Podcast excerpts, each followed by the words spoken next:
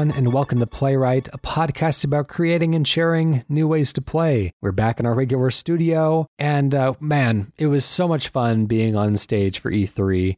Uh, but uh, I'm, I'm glad that you're joining us once again for a regular, down-to-earth, back home, and uh, kind of old-school PlayWrite as it is now.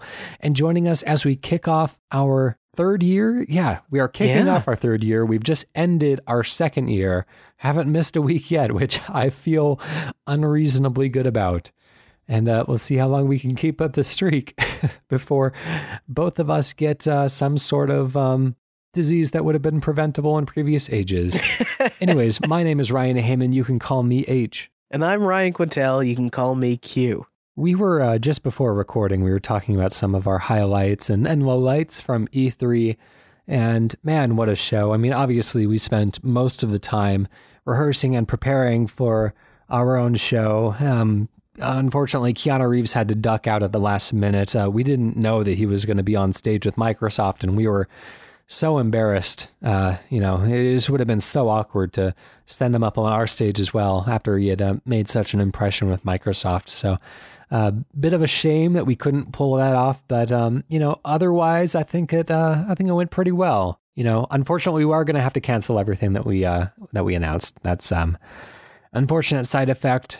But overall, I, I'm still really glad that we did it. I think going into next E three, we should probably have a couple conversations with legal beforehand. We should probably clear a few things, and we should probably register for copyrights um, on basically anything, because scrapping this stuff and, and honestly letting go of the, the thousands of people that were under our employ over the past two years, it's never fun, but that's uh, that's how the video game industry works, you know? Unfortunately so, yes, the mass layoffs and everything are, um, you know, we didn't want to bring that up during E three, but yeah, it's back to just being the two of us, the way that God and nature intends. And you, the listener, intend.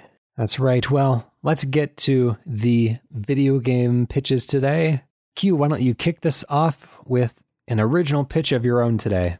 Today, I want to pitch to you a music or rhythm game where you have a doctor's stethoscope that you can go around and place the stethoscope against different objects and animals, um, and you can combine those sounds together to make different songs and rhythms, and maybe there's even mechanics where you can excite or calm down animals to change beats per minute, and uh, maybe manipulate objects to get different tones out of them, but uh, that's that's the pitch. I will go ahead and start the clock there then. Well, this is really cool. This reminds me of a couple of other pitches that we've done in the past, one in which it was kind of a Pokemon Go style A R, not really A R, but a mobile phone type of game where you go to locations in your environment to yeah. kind of record the sounds that you hear and make it into a music mix. And then you can post that for people to hear when they're in that location again, maybe even see if they could reproduce it. And then another pitch in which it's like a uh, kind of an abstract, like a world that you see. And then you try to like interact with objects within that world to to make some sort of a musical beat. Everything is kind of done with rhythm in mind. And so, yeah, this is a ground that um, that I'm excited to cover. Obviously, it's stuff that we are very interested in. So, yeah, definitely interested in getting getting into this. So the um, the main question that I have is, the stethoscope serves the purpose of highlighting sound that wouldn't normally be heard by people just kind of like walking around the right. environment. Um,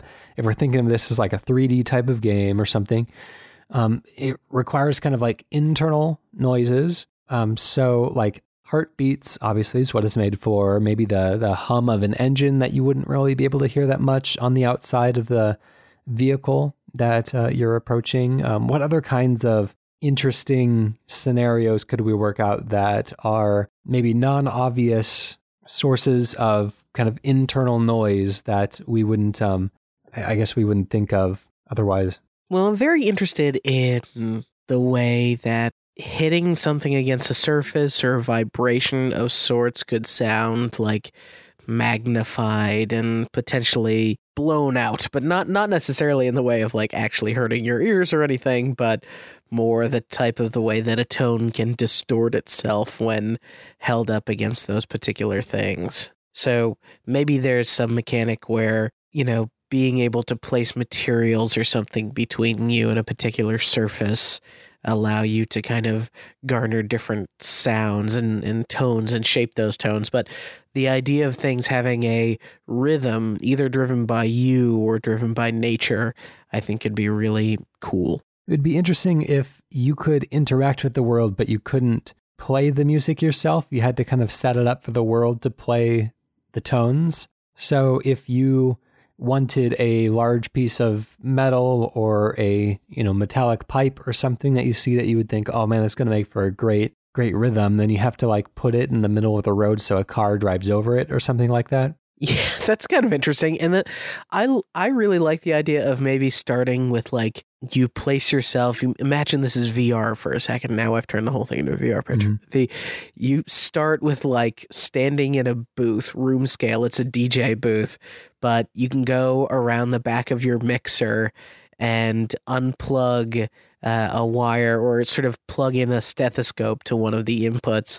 And then you get these incredibly long, like transatlantic uh, length stethoscopes that you can just go around uh, some sized environment and attach to different things. So you can have a stethoscope that's like, all right, that one's way down in that cow in the pasture. And this one's over here on a windmill. And this one is uh, over here. And kind of be syncing up those sounds in all sorts of different ways. And maybe the, the mixer itself allows you to throttle the B P M and kind of do your own sort of sound, sound shaping and experimenting with it. I like this. It's almost like like a WarioWare ty- uh, style of uh, thing. You, you're maybe a D J playing a large party or a rave or something, yeah. And you're up on stage, you press this button and the all these wires kind of like dive underground and emerge kind of in a random little scenes in the world.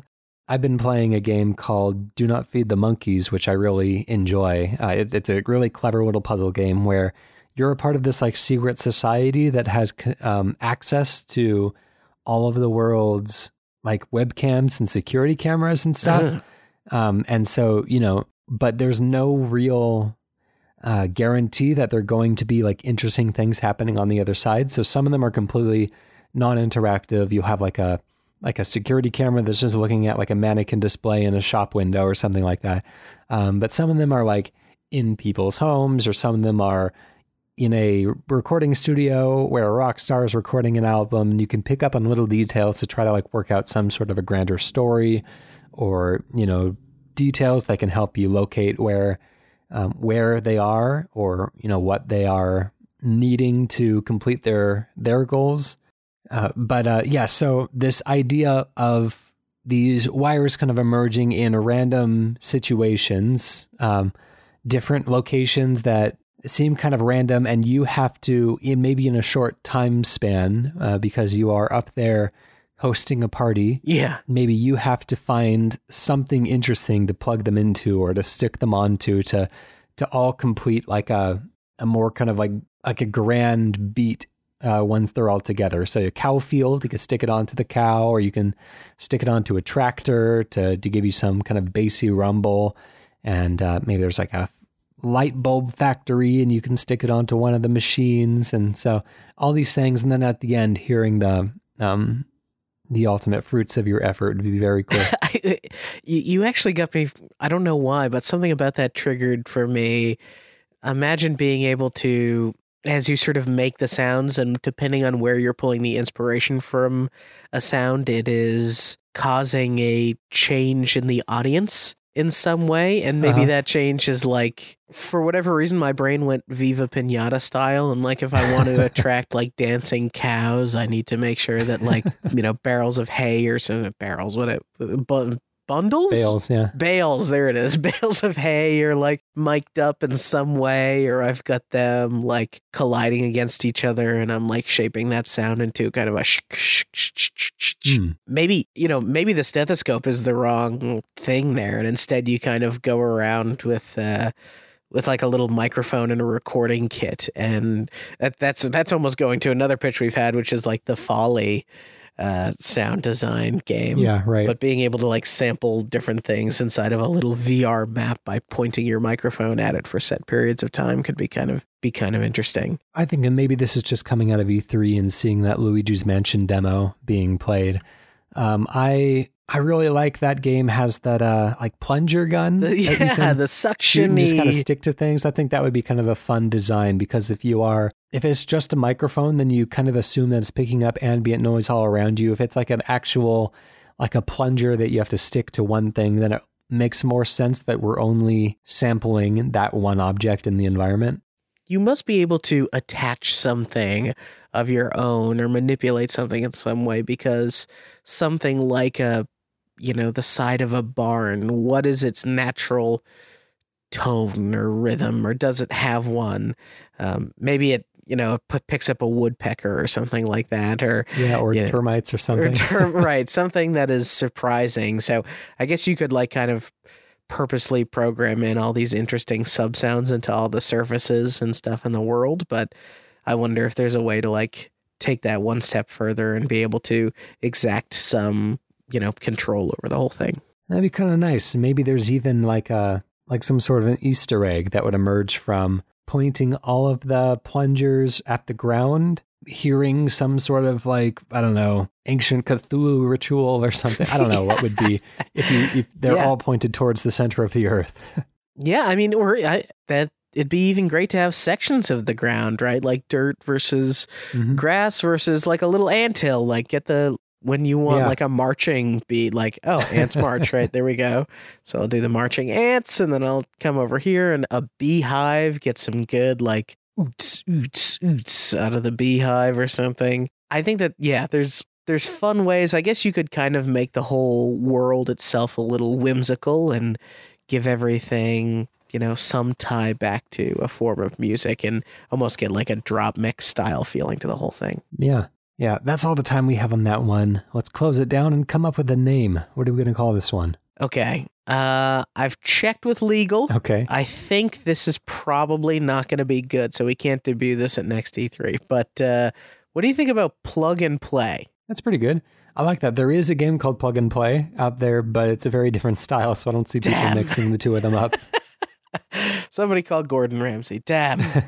The video game that I'm going to pitch today is played in uh, short bursts. This is a game where you're kind of put in a room with a bunch of objects, and uh, your world is uh, one where superstitions are actually like real and they they affect things.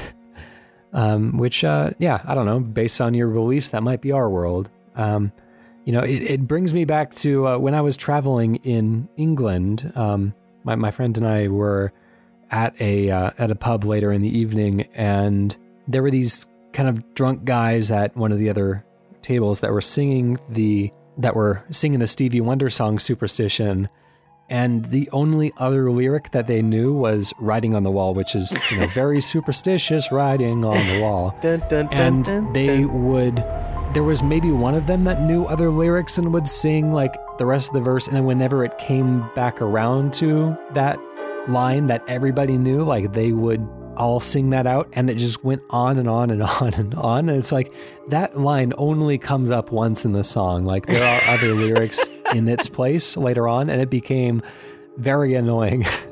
uh, but uh, yeah, when you only know one line of a song, uh, don't let that ever stop you from from getting out there and giving it your best anyways.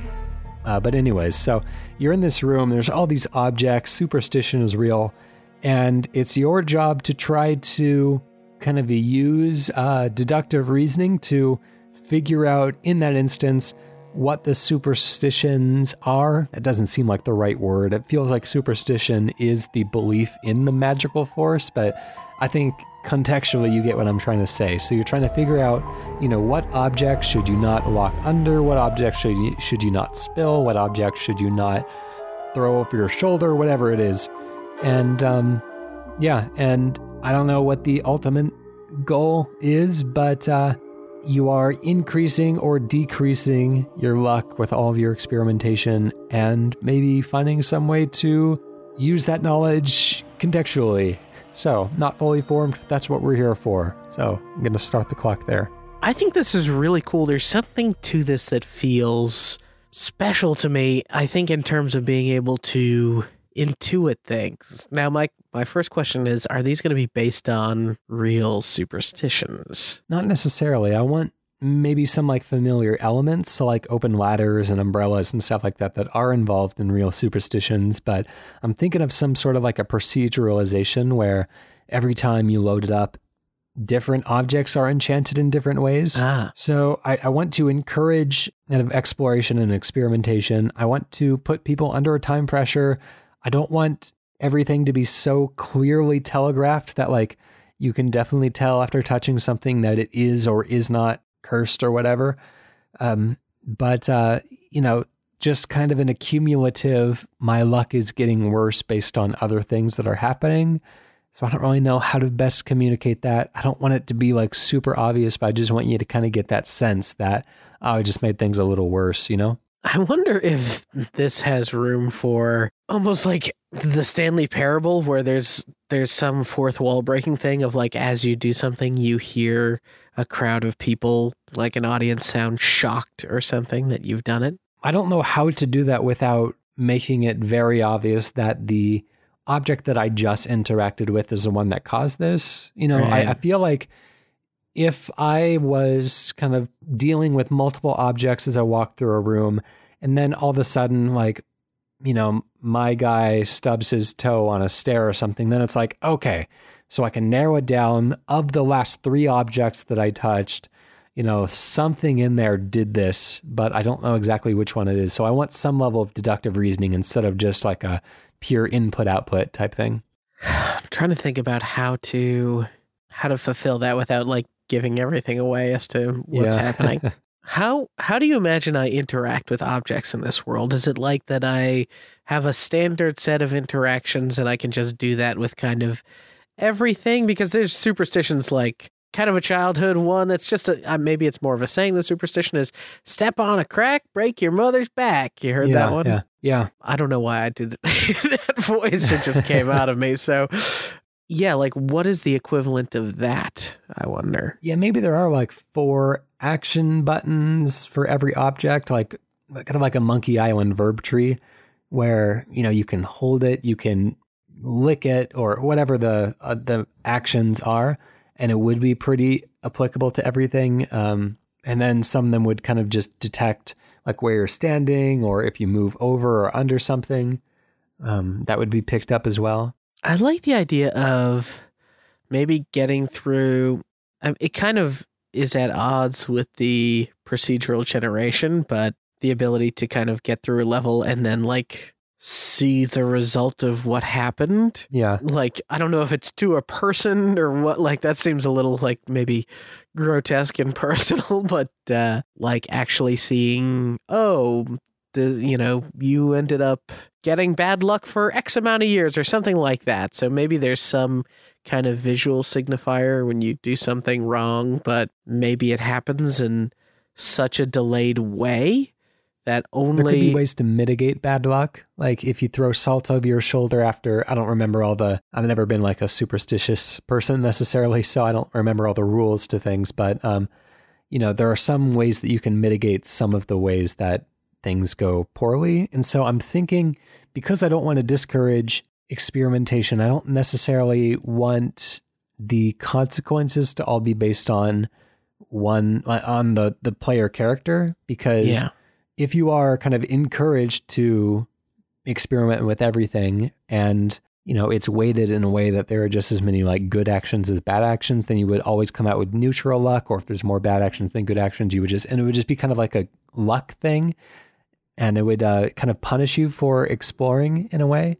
Um, but if you had to, at the end of whatever, like three minute session, come up with like a, like put together a telegram or something you're sending to the president or something like that. And, you know, you have to select like certain words and match them in like a tree of like verb, noun is good luck, verb, noun is bad luck. And then you can see based on that, like how much you got right. And, you know, you can see like the geopolitical consequences or send it to somebody on their wedding day and see, you know, what happens in that case. So you're kind of like a, a luck weatherman in a way. This is kind of interesting. What if I'm I'm thinking about P T as a reference point here. Okay. So what if you had like the same kind of torture room or whatever? It doesn't have to actually be scary in any way, but um, you could even think of it as like a Portal type of puzzle room, but it's one that you like spend, like you said, two, three minutes, very short amount of time kind of navigating through, interacting with in some way. Maybe each pass, you only get a limited number of interactions.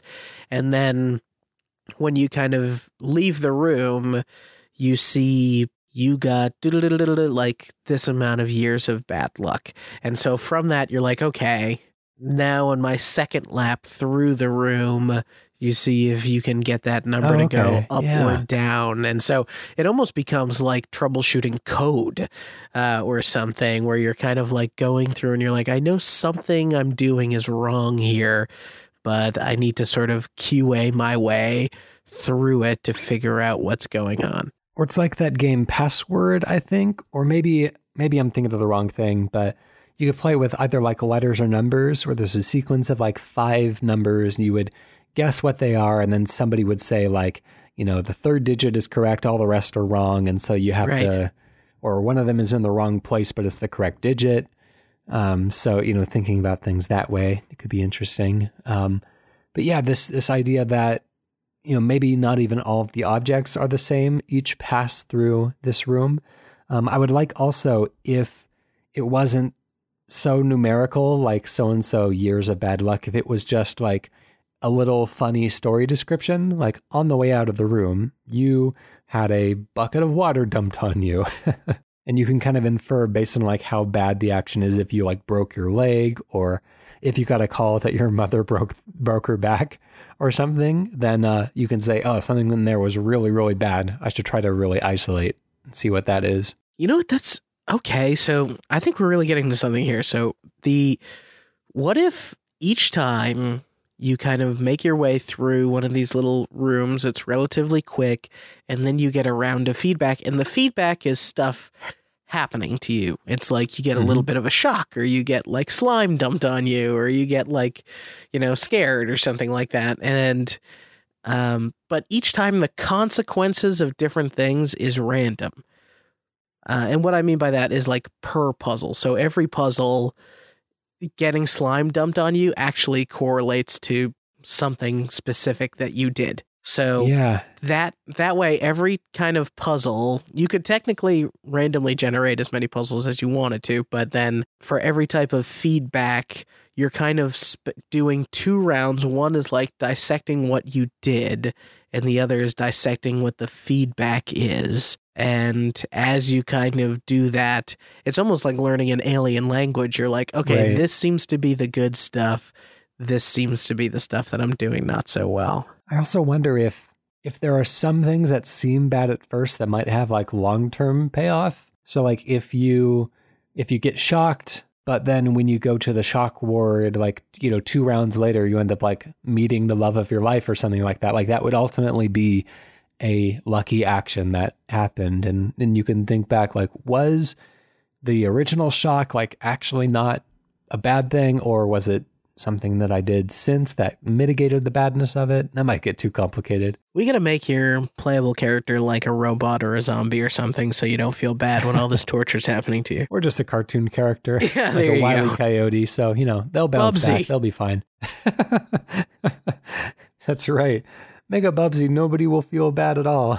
Um, okay, that's time. So let's um, let's think of a good thing to call this game. I feel like there's a lot of good, a lot of good names out there.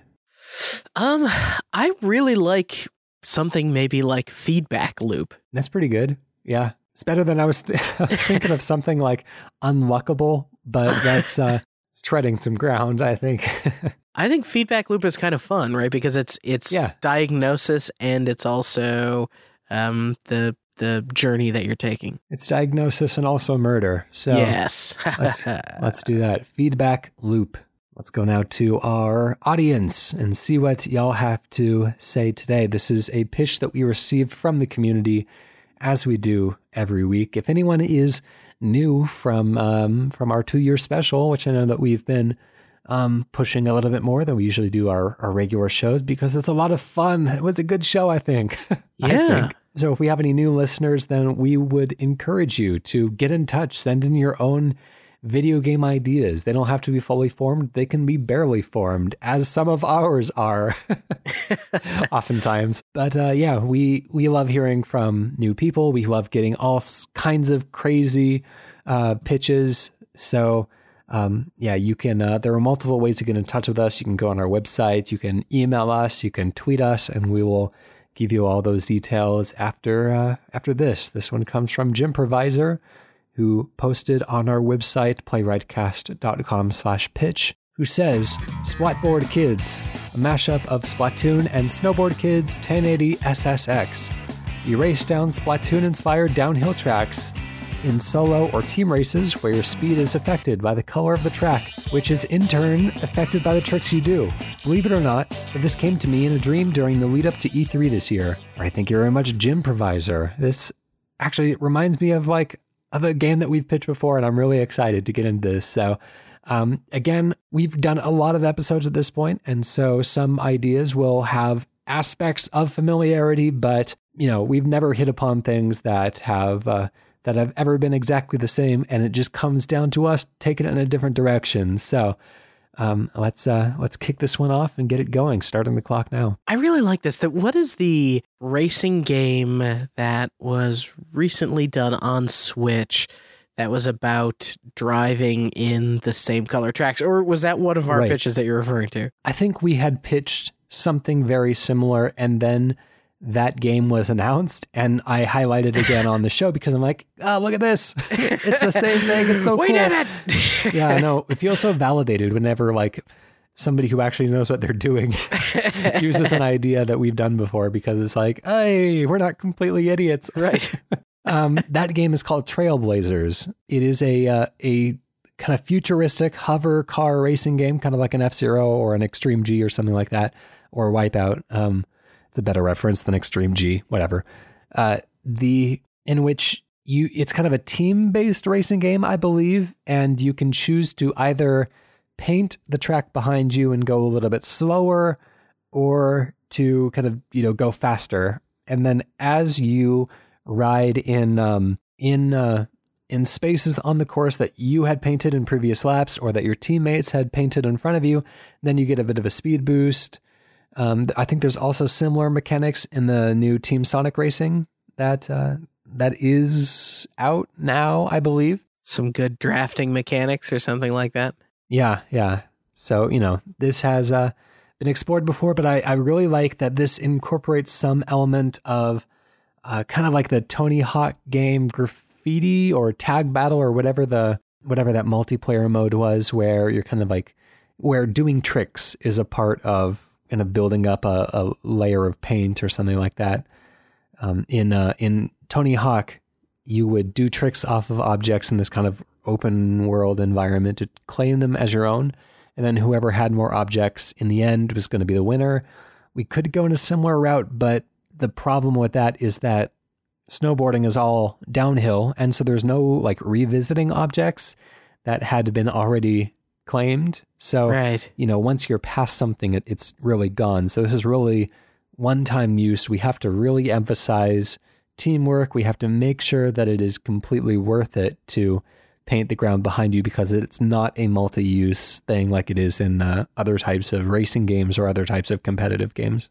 One of the things that I think is interesting about the Splatoon mechanics of painting is the idea of having to refill. Like, you don't have this unlimited painting sort of way. So I wonder if uh, Jimproviser is thinking about tricks kind of as a refill mechanic, mm-hmm. like, and you can kind of, maybe there's like grinding on rails is essentially what, like, paints. I know this is snowboarding, so grinding on uh, ice uh, is uh, is what paints, or maybe rails. At least if my S S X memory is uh, serving me well. Right. Um, although they might be giant logs or something, right? Yeah. um, so you can kind of like paint different colors, or maybe hold down a button and release paint, but it's uh, it's tricks that have to refill the paint. That could be kind of cool. Yeah. So let's see. So what I'm thinking, just as like initial thoughts without really giving it a ton of thought, is that because the because it's all downhill, again, one-time use, I really want to like not discourage painting as much as possible, because it feels right. already like it's such like a niche use case. Like you have to have somebody like immediately behind you to, that can really make use of it. Uh, and, you know, if these are kind of like big mountains and, and snowboards are, are pretty narrow, like I, I really want to make sure that it is that they're getting something out of painting. So I don't know if I necessarily want to want to put limiting factors on the paint. I, I want people to be like throwing paint down all the time, because we really want to like get the most out of that mechanic. But maybe there are like special attacks. Uh, maybe the maybe writing in your color charges up like a boost meter, or maybe it charges up like you get like a paint overflow. So the more that you are in somebody else's paint, the more paint you can leave behind you. And then it's kind of like in a relay race, like the third person like way in the back of the pack that really gets the benefit, because they can ride in. The first person leaves behind kind of a narrow trail of paint. The second person is absorbing that paint and leaving behind like a wider trail. And then the third person is like tearing it up. They're getting the benefit of both the people in front of them. And so maybe it could be like, um, like they pick up such a speed boost that they speed past the first two, and then all of a sudden they're in front and they have to take on that role and responsibility. You know what, H, hear me out. We have been kind of maybe a little bit mentally fixed that we're always going to be painting behind us. What if we could actually have a little bit more of like okay. that classic James Bond villain chasing, where all the guys are chasing him with Uzis down downhill, and you could actually Splatoon style like shoot in front of you to keep painting. I like that. Yeah, so you get kind of like a Spy Hunter type of mechanic. So yeah, maybe you can uh, maybe you have so one stick controls your your snowboard left and right down this mountain. One stick controls the aim of your gun, kind yeah. of left and right in a very arcadey kind of way. And maybe you can even shoot, you know, in front of you, behind you, and then maybe the different triggers. You have one that's like an oil slick that helps you go faster, and one that's like a tar or something that you can shoot that will slow people down if you shoot right in front of them and cause them to like kind of flip head over heels like you would see in a James Bond chase. Yeah, that could be kind of cool. And now you kind of get yourself in a in something that maybe feels a little bit like you could. Now you could actually like have a downhill race. You could actually shoot somebody else and like splat them. You could shoot uh, for in front of teammates and speed them up, as well as mm-hmm. uh, duck under one of your colors. So you still get all that sort of feeling uh, you get of navigating a Splatoon level, but it's almost like um, one of those Mario levels where you're just constantly being pushed forward no matter what. Uh, let's see. I want to bring up, okay, a game called Onrush. Did you ever play any of that? That might be the game that I was just thinking about. This is like the, um, okay. you can, you're faster when you're inside your own track, right? Uh, well, that's, I, no, it's a, it's a bit different. Um, Onrush is a car combat game, kind of like a Burnout or something like that. It's oh, okay. all set with like kind of off-road type of vehicles, and it's set in these kind of natural environments rather than like city streets like you would see in a Burnout. But um, it was a... Uh, It was a multiplayer only type of game that came out last year, I believe. Um, it's been on uh, Game Pass and um, P S Plus, so you might own it. Uh, but it's kind of a cool, you know, it is a, well, it's not really a racing game. You are in cars. You are moving in one direction. It's not an open world type of environment like you would see in a demolition derby type thing, but you know, there's this always kind of pressing forward momentum, but you aren't really ranked on how many people you pass, you're ranked on how many people you side check or whatever. And so there's kind of an endless stream of of uh, enemies, and you're encouraged to, you know, just drive into them and, and ruin their day. But you're always kind of moving forward. You're always encouraged to go fast because the person's going faster has the stronger, stronger bashing attacks and everything. So, you know, it, it does a really good job of, you know, putting you back in the pack when you are taken out, because it doesn't matter where in the ranking you are. Like in a regular racing game, it can put you, it can put you in front for all they care because you're not, you know, being ranked that way. Um, but yeah, so I'm, I'm thinking that's a, a good point of reference for this type of thing. Okay. So there's kind of combat happening, and then there's, what are some of the split Splatoon, or you always say Splatoon, right? I'm, I don't know if I'm mispronouncing it. What are some of the Splatoon like aspects that, that don't, that aren't a part of Onrush that would kind of enhance that experience? I think shooting, because there's no shooting in Onrush. It's not like a Twisted Metal type of game. Um, that is a big difference. I also like that it's environmental shooting and not like shooting at the people.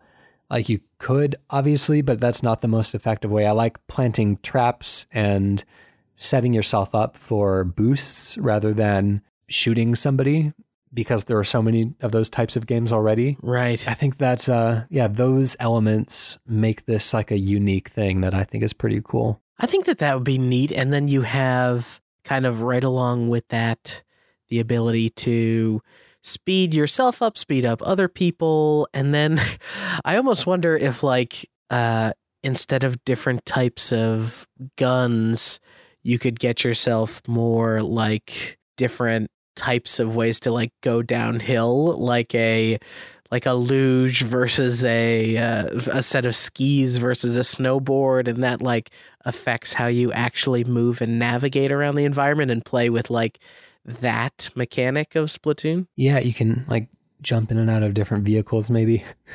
Yeah. Anyways, that's that's all the time that we have there. We have to um we have to cross the finish line and see what kind of damage we left behind us. So this uh this turned into a very different type type of game. So let's come up with a name. Um Jimproviser recommends Splatboard Kids, uh which is pretty good actually. I don't know still, if we can still top works. That. But I, yeah. Um, if you don't have any other better ideas, I am okay going with that. Yeah, um, I don't think so. I don't think so. Let's let's go with it, because I everything I have in my head is like Splatoon downhill or some really on the nose thing. That's no good. Very good. This is Jimproviser's Splatboard Kids. And like we said before, you can email in your own idea for a video game. You can send that to playwright dot com, or sorry, playwritecast dot com slash pitch. You can send it to playwritecast at gmail dot com, or you can tweet us at playwritecast. In all of those instances, it is P L A Y W R I T E C A S T. Special thank you to Protodome for the use of our theme song, Hello World, off that album Blue Noise. And of course, special thank you to the Cane and Rinse Podcast Network with wonderful shows that you should go listen to, like the Cane. That sounded sarcastic. That's actually really good. They're all really good. Um, the Cane and Rinse. Just go, go. You know what? Go to cane and rinse dot com. I don't think I've plugged the website before. You'll be able to listen to everything, as well as great articles. I think a person who's been a guest on our show before, Charlotte uh, Cutts, just did an interview on one of mm-hmm. the podcasts, isn't that right? She did she That's do right, an yeah. interview extra, so um, that was really cool. And um, there's a lot of content, you guys. Sausage Factory, they interview game developers. Uh, Cane and Rinse, there's a Patreon. There's even Q and A's and stuff that you can interact with all the people behind the scenes. It's it's really wild. And Sound to Play, which is even more of H over here. That's right. If you can't get enough of me, there's if you can't get other, enough of you, can't get enough of H. That's right. Anyways, let's take us out of the show today with the miniature pitch. Q, why don't you take us out? This is just, it's a pitch and a P S A, a game where you play as Sunblock and you go around protecting beachgoers in the summer. And of course, you can switch over to Aloe to heal all of those that you may have missed in your first pass. Very interesting. I like that. That might be worth a full examination one of these times. For sure. So the wet weather is certainly, we're in the dead of, well, not the dead of summer just yet, but it's starting to feel like it. Oh yeah. Turn on that A C. That's right. Well, we will uh, catch you next time. Thanks for joining us. Bye.